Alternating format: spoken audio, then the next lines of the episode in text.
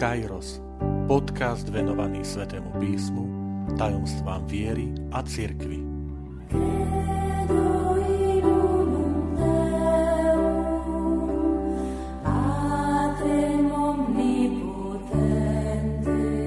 sedemdesiata časť. Aby sa čítanie Svätého písma stalo modlitbou. Vitajte pri počúvaní tohto podcastu. Volám sa František Trstenský, som katolícky kňaz, farár v Kežmarku a prednášam Sväté písmo na Teologickom inštitúte v Spišskom podradí. Milí priatelia, v predchádzajúcej časti sme rozprávali o ohrozeniach, ktoré môžu vplývať na nás pri čítaní Svätého písma. Dnes sa posunieme ďalej a chceme rozprávať o vytvorení podmienok na to, aby nezostalo len pri čítaní Svätého písma, ale aby sa to čítanie premenilo na modlitbu, to znamená na stretnutie so živým Bohom. Prvým takým predpokladom je vytvorenie vonkajších a vnútorných podmienok. Keď hovoríme o každodennom, pravidelnom čítaní Svätého písma, tak je potrebné si na to vytvoriť aj podmienky, predpoklady. Tým prvým nevyhnutným predpokladom je dostatočný čas. Ale nemôžeme povedať presný počet minút, lebo ten strávený čas v modlitbe, pri čítaní Svätého písma závisí od životnej situácie človeka a aj od toho charakteru biblického textu.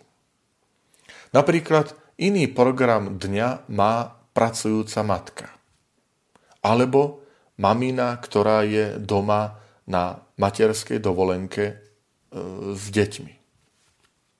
Iný program má človek na dôchodku a zase iný reholná osoba alebo kňaz.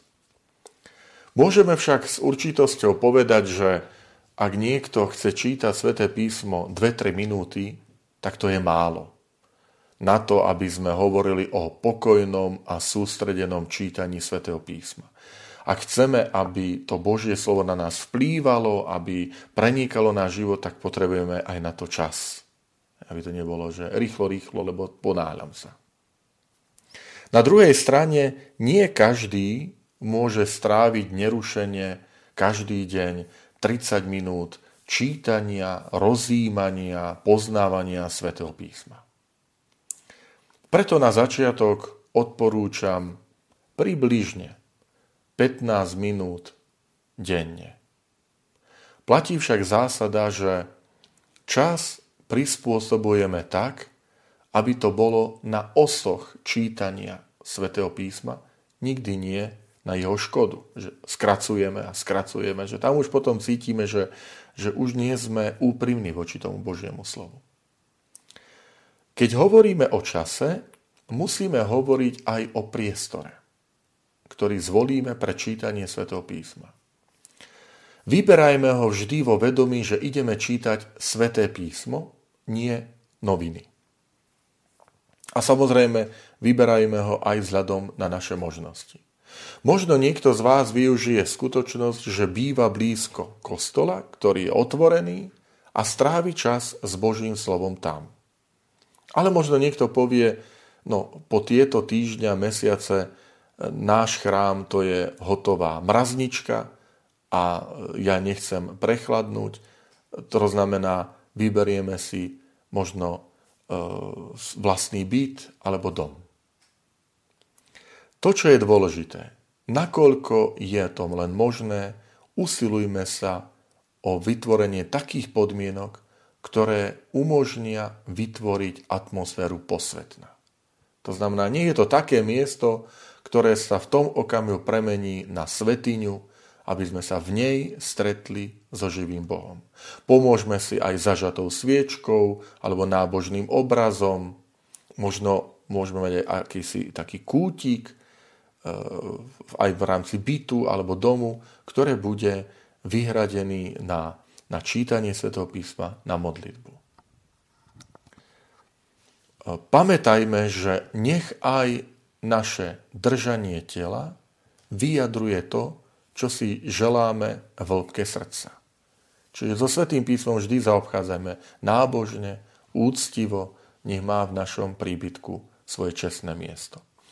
Keď niekto povie, že toto sú zbytočnosti, no nie je to tak, pretože človek je jednota tela a duše. A my aj, aj navonok, aj cez to telo vnímame, že nám to pomáha sústrediť svojho ducha, svoju dušu na modlitbu. Pre tých, ktorí začínajú s pravidelným čítaním Svätého písma, odporúčam začať Nový zákon, konkrétne Evanjelia. Postupne si prečítajte sústredenie, pomaly prerozímajte štyri evanjelia podľa Matúša, Marka, Lukáša, Jána. Potom, keď to prečítate, skúste ísť aj do skutkov apoštolov, alebo následne ísť do Starého zákona na prvých päť kníh Mojžiša, Genézis, Exodus, Leviticus, Numerium, Deuteronomium, potom Jozue a tak ďalej.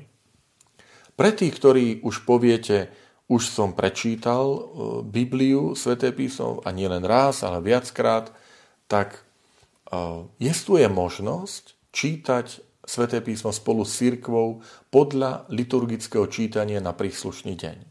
Existujú dnes už tie liturgické kalendáre, alebo je to na internete, v ktorých sú vyznačené čítania podľa lekcionára, tie, ktoré sa v ten deň čítajú. Výhodou takéhoto čítania je, že človek prežíva s cirkvou a v cirkvi ten liturgický rok s jednotlivými obdobiami, potom je aj lepšie pripravený na svätú omšu, aj na homíliu, aj na tie čítania, ktoré tam zaznievajú. Čiže môže mu to pomôcť prežiť lepšie svätú omšu. Ale upozorňujem aj na nevýhodu, že tieto liturgické čítania, ktoré zaznievajú v kostole, neobsahujú celé Sväté písmo. Sú to vybraté, najdôležitejšie udalosti z dejín spásy, preto sa niekedy aj opakujú, aby znova zazneli. A môže sa stať, že vlastne takýmto spôsobom človek neprečíta celé Sväté písmo, nespozná ho tie súvislosti, lebo aj v lekcionári sú niektoré verše vynechané, aby, aby to nebolo príliš dlhé, aby to malo súvis. Preto moje odporúčanie je, najjednoduchší spôsob čítania je poctivo, na pokračovanie, každý deň čítať Sväté písmo od prvej knihy, Svätého písma od Genesis, postupne až po poslednú knihu Nového zákona, po zjavení apoštola Jána. Hovorím to pre prípad, že ma počúvate tí, ktorí už ste niekoľkokrát prečítali Sväté písmo. Ale ak ste tí, ktorí si poviete, dobre, chcem začať Sväté písmo, naozaj moje odporúčanie je, najskôr začnite evanjelia. Samozrejme, vôbec prvý začiatok. Máme zažatú sviecu, máme položený krížik, máme vytvorené tie podmienky, aj ticho, čas a tak ďalej. Vždy začínajme modlitbou. To znamená, pri čítaní Svätého písma sa prehrešujeme tým, že začíname hociako. A nestačí len, že urobím si krížik na čele, idem čítať. Skúsme sa aspoň na krátky okamih sústrediť. Nech je to okamih ticha a sústredenosti ako vstup do modlitby. Modlitba nemusí byť dlhá, nie je však vždy s tým úmyslom, že Pane, prosím ťa, o Tvojho Ducha Svätého, aby som správne, alebo aby sme správne porozumeli Svätému písmu, Tvojmu slovu, aby preniklo naše životy, aby sme ho uskutočňovali. Tá modlitba je veľmi dôležitá na úvod, lebo modlitbou odlišujeme Sväté písmo od všetkého iného, od akékoľvek inej literatúry a dávame mu privilegované miesto tomu Svätému písmu v našom živote. Veď nejdete sa modliť, keď idete čítať noviny, že listujete. Čiže modlitbou my vyjadrujeme presvedčenie, že pri čítaní dochádza k osobnému stretnutiu človeka s Bohom. Niekedy budete cítiť, že ten biblický text, ktorý práve čítate, je jasný pre nášho, že je tam ten odkaz. A pocítime radosť. Až takú, že nebudete chcieť skončiť. Niekedy prídu okamihy, že ten text nebudete rozumieť. Nebudete sa môcť ani možno sústrediť. Alebo možno aj príde nechuť číta Sväté písmo každý deň. Moja prosba je, neprestávajte. Nezúfajte z toho, keď sa nedokážete sústrediť. Deje sa to niekedy pri našich modlitbách, niekedy pri svätej omši. Vrátiť sa, vytrvať aj za cenu, že nám vždy nenapadnú tie vhodné myšlienky a slova. Viete, my nečítame Sväté písmo preto, aby sme sa stali odborníkmi, profesionáli na jeho výklad. Ale aby sme mali neustále pozorné ucho počúvať Pána Boha, ktorý sa nám v Božom slove prihovára. Nezabúdajme aj na štúdium. Je dôležité aj sa tak zoznamovať s tým biblickým textom, že nikdy to neurobme tak, že no však ja som prečítal Sväté písmo, čo je viac. Nič nie je viac ako Božie slovo.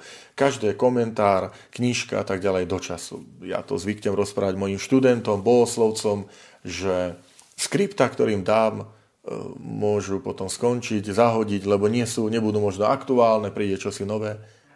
Pánovo slovo trvá na veky. Tak hovorí Sväté písmo. Nie je skripta, nie je nejaká knižka. Ale my potrebujeme porozumieť tie súvislosti. Historické, kultúrne, náboženské. Čím lepšie porozumieme tým okolnostiam, tým lepšie budeme rozumieť potom aj Sväté písmo. Spomeňte si a odporúčam vám vypočuť si tie časti Kairosu, kde som hovoril o, na tému svet biblického autora. A čím lepšie poznáme ten, toho biblického autora, dobu, okolnosti, tým lepšie potom aj porozumieme tomu, čo napísal. Je vedený Duchom Svätým iste, ale napísal to ľudským spôsobom.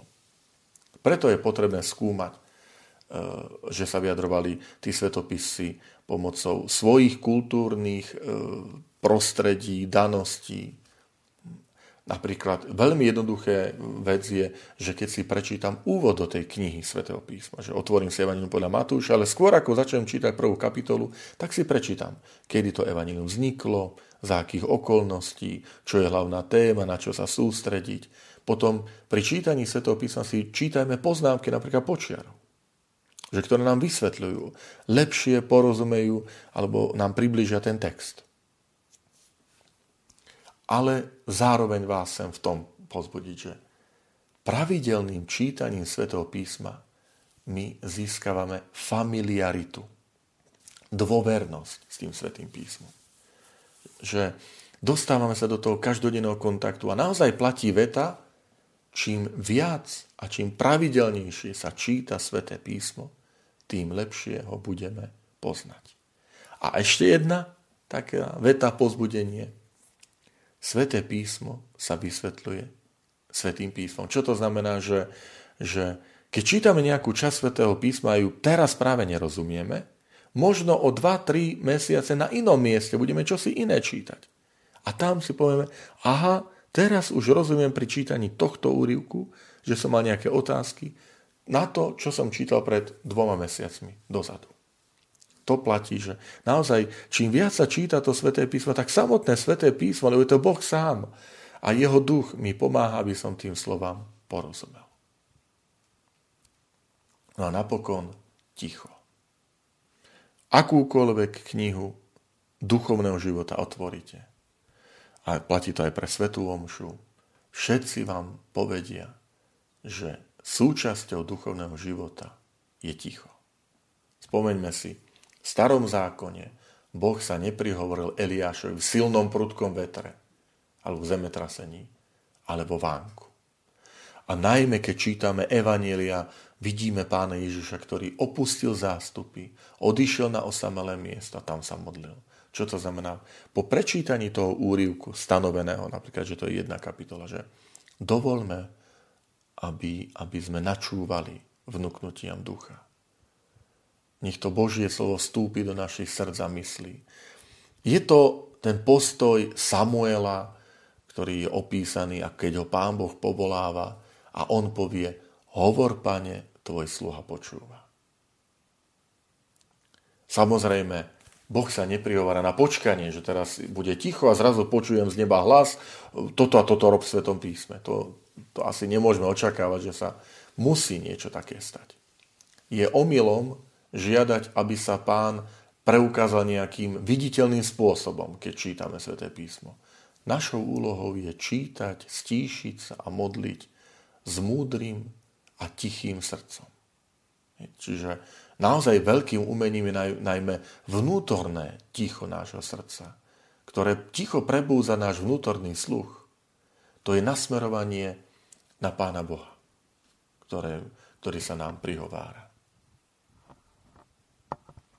No a každé čítanie Svätého písma nech je zakončené opäť modlitbou, kde tá modlitba odráža to, čo sme práve prečítali.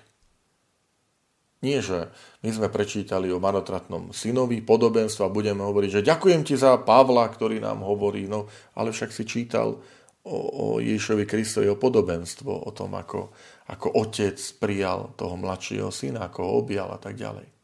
Čiže v modlitbe na záver my odpovedáme na to prečítané Božie slovo.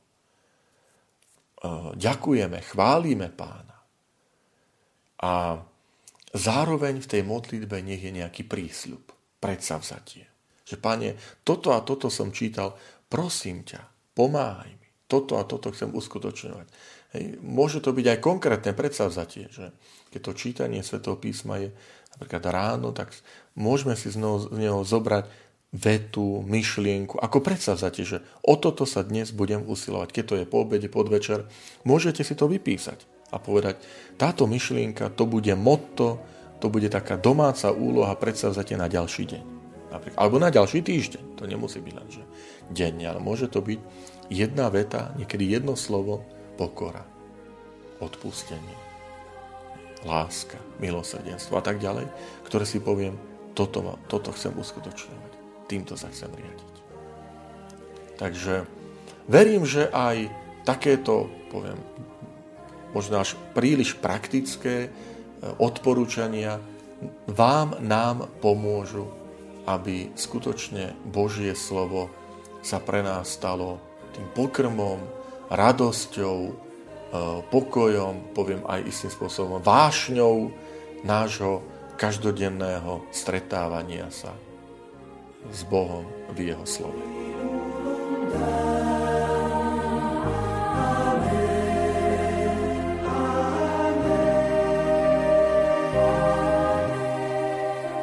Ďakujem, že ste počúvali tento podcast. Teším sa na ďalšie stretnutie s vami.